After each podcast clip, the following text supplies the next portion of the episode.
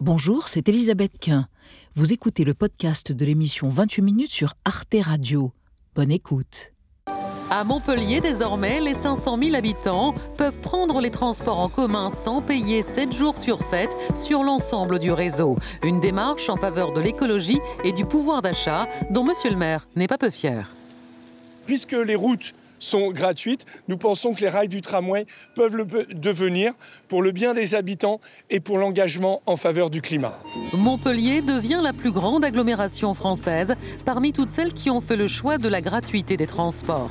Elle détrône la communauté urbaine de Dunkerque et ses 200 000 habitants. En 2018, la ville portuaire avait sauté le pas. Plus de tickets à valider. Un succès. En 5 ans, la fréquentation des bus a plus que doublé. Ça m'évite d'avoir à me garer, ça évite d'avoir à dépenser de l'argent pour l'essence, etc.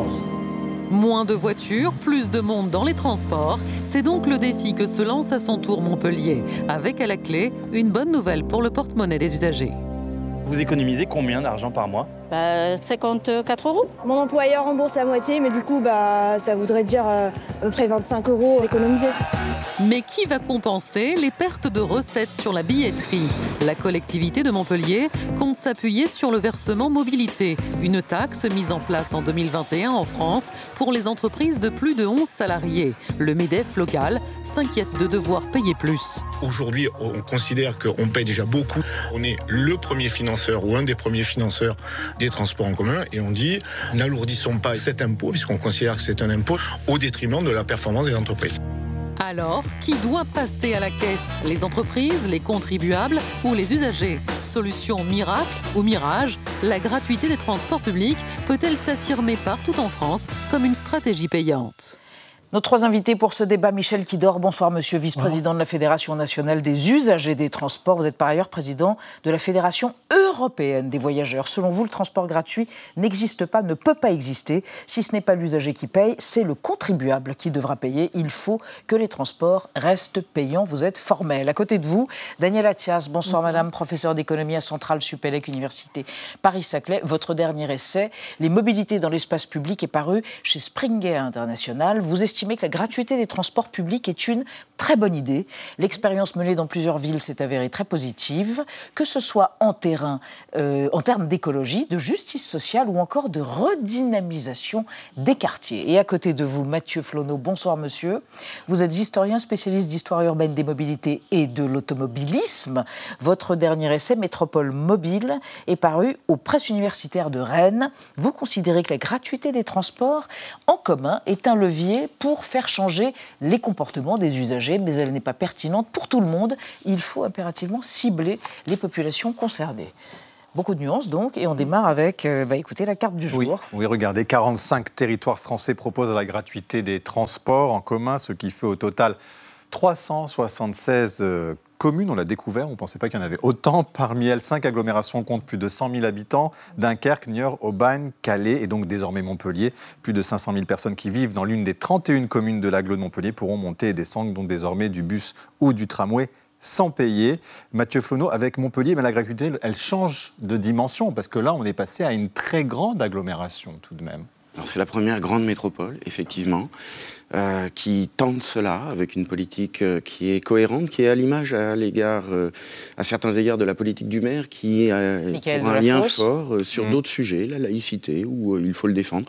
C'est un historien et par solidarité aussi, je suis assez ah, en phase avec certaines de ces, de ces idées. Mmh. Après, la technicité du sujet oblige quand même à des nuances, c'est ce que vous avez révélé. Mmh. Voilà. Ben, enfin, c'est vous, hein, je résume votre point de vue sur ces nuances. Ben, justement, Michel Kider, quand vous avez, vous avez entendu parler de cette initiative, il y a quelques années déjà. Hein. c'est dans le programme du maire de Montpellier. Qu'est-ce que vous avez bondi? Vous êtes dit c'est inconscient. Euh, ils vont au devant de difficultés qu'ils n'ont pas anticipées? Bah, C'est un signe très fort parce que c'est, comme vous l'avez souligné, une des grandes agglomérations françaises, 500 000 mmh. habitants. Jusqu'à, on a franchi un pas là. Pour nous, euh, c'est, euh, un, phénomène inquiétant parce que nous pensons nous, les usagers. Les usagers que nous représentons. la fédération. Hein. ce, n'est pas mon point de vue personnel, c'est le point de vue de la fédération nationale et de la fédération européenne aussi d'ailleurs. Euh, on pense que c'est une erreur dans la mesure où, un, les gens qui en ont besoin, beaucoup de villes ont mis en place des tarifications solidaires, mhm. comme Strasbourg, où, euh, en fonction de vos ressources, vous payez un abonnement à quelques euros par mois, ce qui est epsilon. Et puis, deuxièmement, pourquoi se priver de la clientèle solvable des automobilistes, qui sont les gens qu'il faut aller chercher si on veut faire du transfert modal pour changer notre rapport à l'environnement? Donc, c'est un peu incohérent de se priver de recettes à Montpellier, euh, sauf erreur, c'est environ un peu plus de 40 millions d'euros par an qui vont mm. passer à l'as, si je puis dire. Mm. Ils pourraient être investis ailleurs dans de la qualité de service. Ça, peut représenter 60 euh, mm. à 80 autobus hybrides ou électriques, hein, cette somme-là. Alors, le financement, on en parlera après, mais Daniel Attias, sur le principe, ce que vous venez d'entendre. Mais écoutez, moi, je, serais plus réservée sur, euh, sur les critiques qu'on peut émettre. Alors d'abord parce qu'on a quand même une expérience, on a une expérience forte avec Dunkerque, qui est quand même une expérience très mhm. intéressante. Alors pas seulement Dunkerque, on a aussi d'autres villes en Europe. Mhm. Je pourrais citer tout à l'heure Luxembourg, qui est quand même une expérience assez extraordinaire, où on a quand même des effets qui ne sont pas seulement liés euh, au transport à proprement parler, mais tout ce qu'il y a autour du transport, c'est-à-dire euh, des effets écologiques, des effets environnementaux, environnementaux sur la qualité de l'air, sur euh, la fluidité du transport en général. Ça réduit quand même dans une certaine mm. mesure les, routes et le trafic. Hein. Ça permet aussi de redynamiser les centres urbains, ça c'est pas mal. Et puis si on prend l'exemple de Dunkerque, où il va y avoir à côté de cette mm. ville des gigafactories qui vont représenter l'arrivée de 6000 salariés, on peut imaginer que du transport gratuit, ça va faciliter quand même aussi hein, euh, bah, l'arrivée de ces salariés qui vont être dans ces grandes usines. Donc je crois que c'est une redynamisation aussi des villes. Mm. Hein. On en a un très très bon exemple avec le Luxembourg en, Europe, hein, mm. véritablement. Mm. Alors, écologique ou pas, on va en parler avec vous. Vous allez nous donner des exemples, Anna oui, parce que les transports en commun et notamment euh, les bus, sont, on le sait, sont deux fois plus écologiques que la voiture. C'est l'ADEME qui le dit. Donc si on veut faire baisser les émissions de gaz à effet de, effet de serre, pardon, mieux vaut utiliser les transports collectifs. Maintenant, est-ce que la gratuité va pousser les automobilistes à prendre des transports en commun pas forcément. À Dunkerque, vous l'avez dit, on commence à avoir un petit peu de recul. Hein. La gratuité, elle a été mise en place il y a 4 ans déjà. Et une étude de l'Observatoire du transport gratuit montre que seuls 8% des automobilistes ont abandonné leur véhicule au profit des transports collectifs. On apprend aussi qu'une personne sur trois envisage d'abandonner sa voiture, mais pas tout de suite, dans les 5 à 10 années à venir. Et un économiste, Frédéric Errand, qui a participé au rapport du Sénat de 2019 sur la gratuité totale des transports euh, collectifs, estime, lui, que le, report des automobilistes dont vous parliez tout à l'heure vers les transports en commun est très faible et qu'à l'inverse, la gratuité des transports fait augmenter la proportion de cyclistes et de personnes à pied qui les utilisent désormais pour leurs petits trajets Autrement dit, ils abandonnent des moyens de transport très écologiques au profit d'autres qui polluent plus. Et puis, enfin, pour que l'impact écologique soit vraiment positif, il faut que les bus soient électriques euh, plutôt euh, que thermiques, évidemment. Mathieu Flonneau, euh, est-ce que, voilà, on peut avoir des exemples qui prouvent que, que ça fonctionne, en fait, que le, les transports gratuits ont permis de réduire massivement l'utilisation de la voiture Alors les vrais spécialistes du sujet, vous en avez cité avec l'Observatoire, euh, ce sont des collègues, euh, Arnaud Passalacqua, Maxime Muret, qui ont animé des études sur le sujet, Frédéric Ron est un qui prend un point de vue plus opposé. Néanmoins, euh, leur point de vue est plus modéré. Et c'est effectivement ce qu'il faut faire. Il faut situer et véritablement nuancer le, le propos. Montpellier, il y a une volonté politique qui est très forte et le moment d'affichage, il est important. La bascule, elle a été euh, signifiée. Euh, il y a aussi des problèmes de pouvoir d'achat, ça ne nous aura pas échappé euh, ces jours-ci. il y a des dimensions qui appartiennent aussi à la crise sociale générale. Enfin, voilà, il y a quand même les gilets jaunes derrière. J'ai bien entendu l'argument à Dunkerque, mais enfin, on va produire des gigafactories pour des batteries automobiles quand même, il faut le rappeler. C'est-à-dire que la réindustrialisation, elle passe aussi par la culture de la route, la culture de l'automobilisme qui se transforme, et donc différents éléments qui doivent pour les mmh. villes-centres, les agglomérations, privilégier, vous l'avez dit, les modes de transport capacitaires et robuste. C'est quoi capacitaire? Capacitaire et robuste, bah, c'est ce que vous avez derrière. C'est ah des milliers de bus, un cadencement sérieux, mmh. une pensée des heures de pointe et une pensée qualitative également, avec des enquêtes de satisfaction mmh. client, etc. Et parmi toutes les enquêtes que vous avez évoquées, il y a un point qui est très important, c'est-à-dire que ce n'est pas simplement l'argument financier qui est important, c'est l'argument du service. Et les gens sont prêts à payer pour du service. Mais il faut là que la promesse soit tenue. Hmm. Michel Kidor. En même temps, hmm. c'est vrai qu'à Dunkerque, on a une fréquentation en hausse de 125% sur 5 ans. Ça peut être un argument qui plaide justement pour la gratuité. Elle ne vous convainc pas. Qui sont les 125 Ces 125%, on va les chercher où? Bizarrement, mes voisins me contrediront peut-être, mais on a peu, très peu d'informations sur des, les chiffres objectifs que les villes constatent lorsqu'elles établissent mmh. les transports gratuits. On a une, aglo moyenne qui s'appelle Châteauroux, où euh, on a pris, je confirme ce que dit euh, Philippe Errand, d'ailleurs on milite tous les deux dans une autre association pour les transports, on prend surtout aux cyclistes et aux piétons. Châteauroux, 0,9% des gens ont, ont, quitté la voiture pour monter dans le bus. Mmh. Donc on est toujours très discret, aussi bien sur le coût de la gratuité, on reste dans le vague, que sur les effets scientifique, prouvé, euh, calculé euh, de, cette, de cette gratuité. C'est sûr que le transfert modal, c'est notre objectif à tous. Le transport public est un mm. transport vertueux. Nous ne pensons pas que... Le transfert modal, c'est de passer de la voiture au transport euh, en commun. Et encore une fois, la clientèle solvable, elle est dans les voitures et c'est celle-là qu'il faut aller chercher. Oui. Daniel Attias, c'est vrai que pour quitter sa voiture, c'est compliqué. C'est pas parce que c'est gratuit eh bien qu'on la laisse au garage. Alors ça c'est vrai, mais c'est des changements de, oui, c'est des changements de comportement, des changements d'usage dans lesquels on est aujourd'hui. Le bus, c'est en plus a une image un peu démodée, un peu ringarde. C'est d'ailleurs ce qu'ils avaient constaté à Dunkerque. Ils disaient le, bus n'est pas attractif. Le tramway moins. Alors le tramway moins. C'est pour ça qu'on se retrouve hum. avec des tramways, des bus qui ont des couleurs hum. chatoyantes, voire qui font de l'humour, du style bon si vous avez un coup, un coup de pompe devant euh, devant votre votre prix de l'essence qui augmente, et eh ben prenez le bus, etc., etc. il y a l'idée de rendre effectivement les transports attractifs. Et alors ce qui est quand même intéressant, c'est que les jeunes les utilisent avec beaucoup plus de facilité que les gens un peu plus âgés. Il hein. faut savoir que pour les jeunes, c'est très attractif. C'est le cas au Luxembourg Vous parliez du Luxembourg, Luxembourg, tout à l'heure Oui, une tout à fait. jeune qui s'est réinvestie dans absolument. le transport en commun. ce qui est surtout important au Luxembourg, c'est qu'on a quand même 200, 200 000 frontaliers qui les utilisent tous les jours.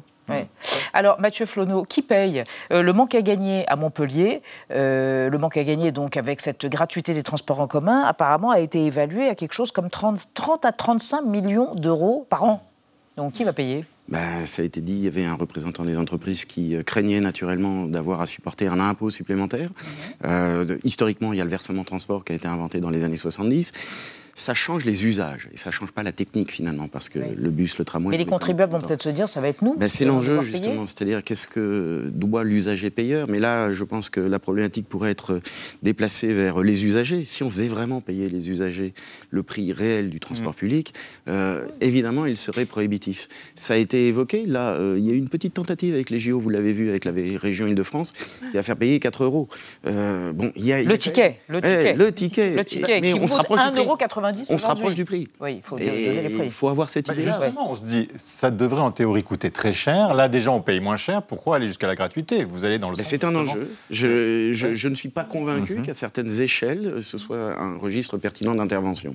Michel Kidor non, la, la gratuité, c'est encore une fois un faux semblant. Ça semble séduisant et on peut être surpris qu'une association d'usagers des transports soit, contre, la gratuité. Bah on a réfléchi entre nous euh, au problème. On présente quand on est quand même regroupant même 160 associations. Vous n'avez pas de dogme particulier, non. C'est vraiment une réflexion sur le oh, terrain. C'est une réflexion euh, absolument sur le terrain. Non, la, la, gratuité ne s'impose pas. Encore une fois, comme je le disais tout à l'heure, pour aller chercher les automobilistes et les faire sortir de leur voiture, il faut de la qualité, de la fréquence. Mais sur les villes instaurer la gratuité, on n'a pas vu d'explosion non, plus des impôts. Alors, Donc, bon, ça peut euh, Absolument. justement contredire ce que vous nous dites oui, là sur une facture alourdie. Jusqu'à maintenant, et encore jusqu'à quand euh, Ce sont effectivement, ça a été dit par le, maire de Montpellier, on reporte ça sur les entreprises. Nous, nous pensons qu'il y a trois financeurs. Mhm. Pour les transports publics, il y a les usagers qui mhm. payent un ticket, 30% du coût réel approximativement, largement subventionné, donc, et dont la moitié est remboursée par l'employeur, le contribuable quand il le faut, et puis les entreprises qui sont taxées,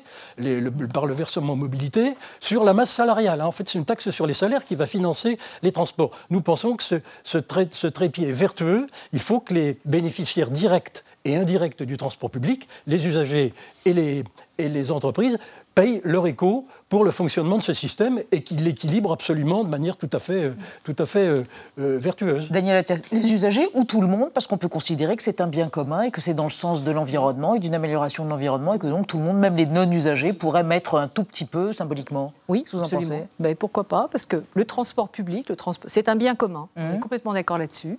Alors après, il y a à différencier effectivement les coûts d'exploitation et les coûts d'investissement. Mmh. Parce qu'en en fait, on parle de deux temps. Les coûts d'exploitation, tant qu'on a toute une flotte de bus autour de nous qui est encore euh, de qualité, robuste, etc., ça va.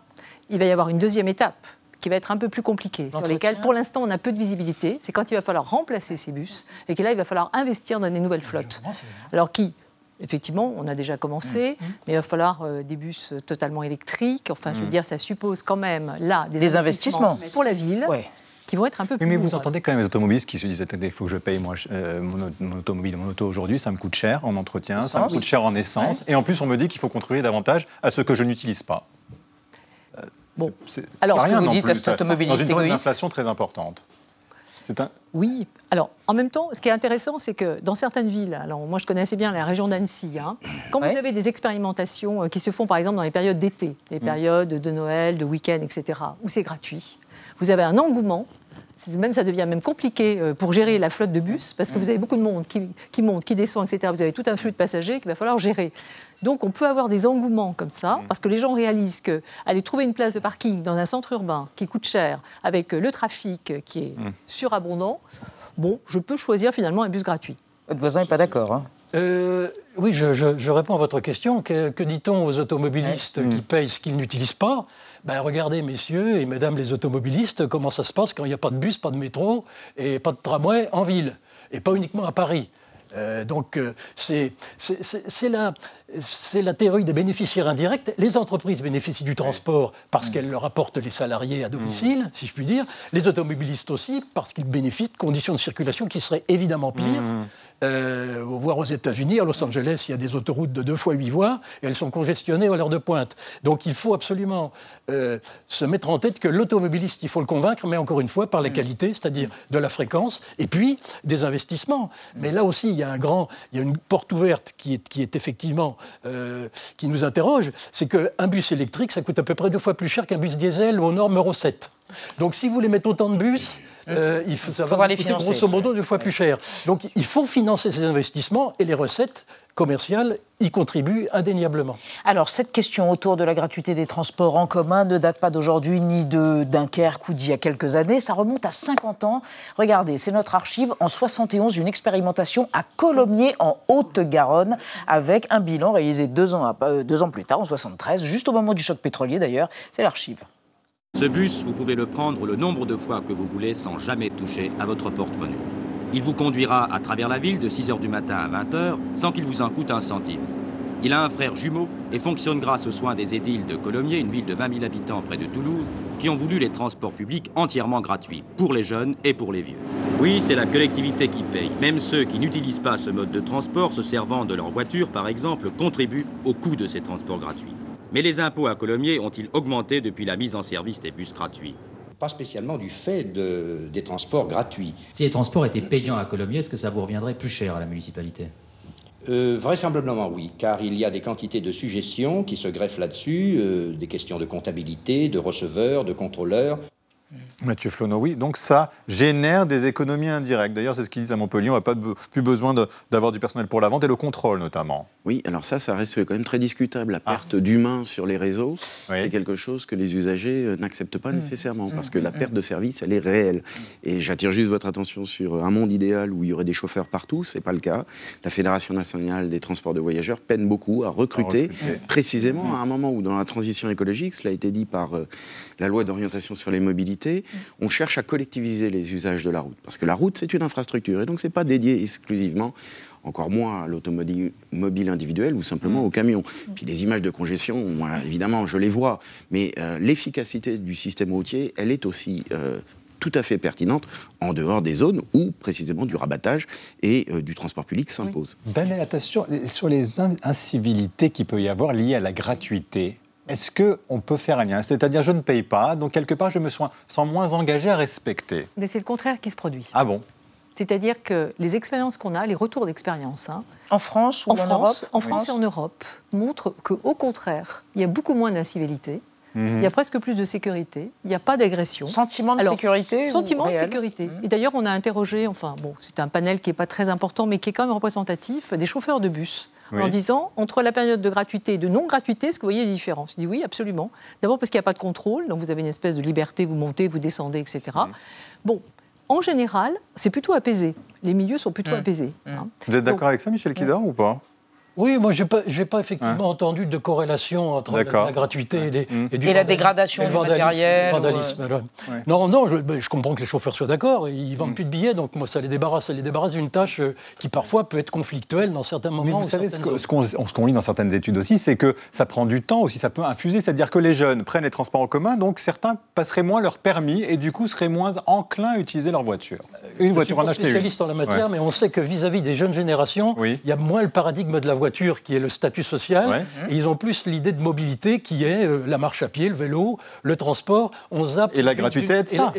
la, gratuité, encore une fois, euh, je veux dire, les, les transports sont il y a des cartes jeunes, il y a des cartes seniors, il y a mm. des, c'est payé la moitié, la moitié est payée par le, par le, par le, par l'employeur. Et en plus, je le disais tout à l'heure, il y a des villes qui euh, ont des tarifications solidaires qui effectivement contribuent grandement à rendre le transport gratuit à ceux qui en ont le plus besoin. C'est ça qui est important, Daniel Attache, de cibler, de se concentrer peut-être sur ceux qui en ont le plus besoin socialement. C'est clair, c'est tout à fait, tout à fait juste. Il faut, il faut un ciblage, c'est clair. Mm. Il faut, faut, cibler des populations qui en ont vraiment besoin, ça c'est vrai. Mm. Parce que là, on, va changer de paradigme, hein. ça va être complètement différent. Oui. Mathieu, Mathieu Flonneau. Mais Mathieu, comment, comment on se situe en Europe dans, dans, l'offre de transport en commun? Est-ce qu'on est plutôt bien placé? Est-ce que les Français ont une belle offre? Et du coup, c'est pour ça qu'on passe et qu'on réfléchit à la gratuité, c'est que déjà, sur les structures, on est plutôt bien doté oui, tout à fait. Et il y a des Il y a une culture du transport en commun. Ah, mais bien sûr, c'est-à-dire que parfois on parle de tout automobile, c'est très légendaire, c'est-à-dire qu'il est très minoritaire dans les échanges mmh. urbains, naturellement. Mais euh, quand même, j'attire votre attention sur l'adossement. L'adossement, c'est aujourd'hui. L'adossement, c'est quoi l'adossement? La réflexion générale, mmh. le paradigme, comme vous disiez, un mot compliqué aussi. On est dans une perspective qui est mobilité, donc mmh. une perspective qui est sociale, politique, culturelle et éventuellement patrimoniale. Et pas une perspective de transport simplement qui serait technique ou modale. Mm. Donc on est dans une réflexion qui, et c'est pour ça que c'est un enjeu politique de première importance, implique eh bien, des, populations qu'il s'agit de cibler, en effet. Mm. La priorité, c'est l'offre du transport C'est l'offre du transport. Alors, la, qualité rapport, la qualité de l'offre par rapport à l'Europe, bon, on a tous un pays qui est modèle, qui est la Suisse. Notre, Pourquoi Racontez-nous, pour ceux qui ne connaissent pas bien. Niveau de qualité de service et de présence et de, sur le territoire et de facilité de correspondance d'un monde à un autre, c'est, c'est quand même c'est un modèle. Euh, comme par hasard, c'est, le pays où il n'y a pas de transport gratuit, où la population l'a, demandé une fois à Genève et ça a été rejeté par mmh. votation populaire.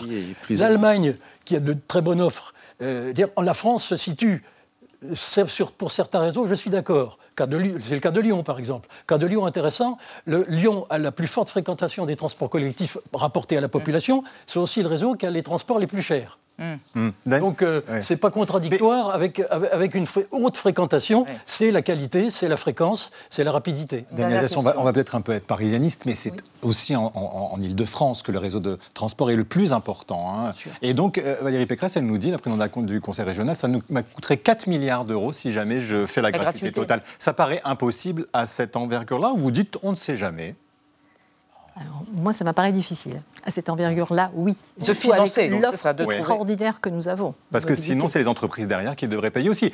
Et le contribuable. Peut être, et le contribuable. Tout, en gardant, tout en gardant l'idée que vous avez tout à l'heure, c'est qu'on peut cibler les populations et, faire des tarifs euh, solidaires, euh, attractifs, etc., euh, qui tiennent compte de la précarité, qui existe déjà. On n'a pas parlé du train TER et autres Oui, alors bah justement, parce que les RER e métropolitains, la problématique contemporaine qui est évoquée aussi par le président, euh, tout ceci doit être relativisé. La mmh. ligne du RER A a plus de trafic que quasiment euh, toutes les villes de province. Donc on est quand même sur des données euh, très lourdes de, mmh. capacité de déplacement, mmh. de cadencement et puis de, oui, de régularité et de lissage des heures de pointe. C'est quelque chose de vraiment Quel joli geste Parce que vous êtes obligé d'avoir, vous êtes obligé d'avoir une pensée du travail, une pensée de, de l'urbanisme, différentes choses qui en ligne de compte. Eh bien, merci d'avoir euh, développé avec toute cette gestuelle cette pensée autour de nos mobilités. Merci à tous les trois d'être venus débattre autour de notre question du jour. Retrouvez le podcast de 28 minutes sur toutes les plateformes de podcast et sur arteradio.com. Et pour soutenir l'émission, abonnez-vous, commentez, critiquez, mettez des étoiles et partagez le podcast avec vos proches.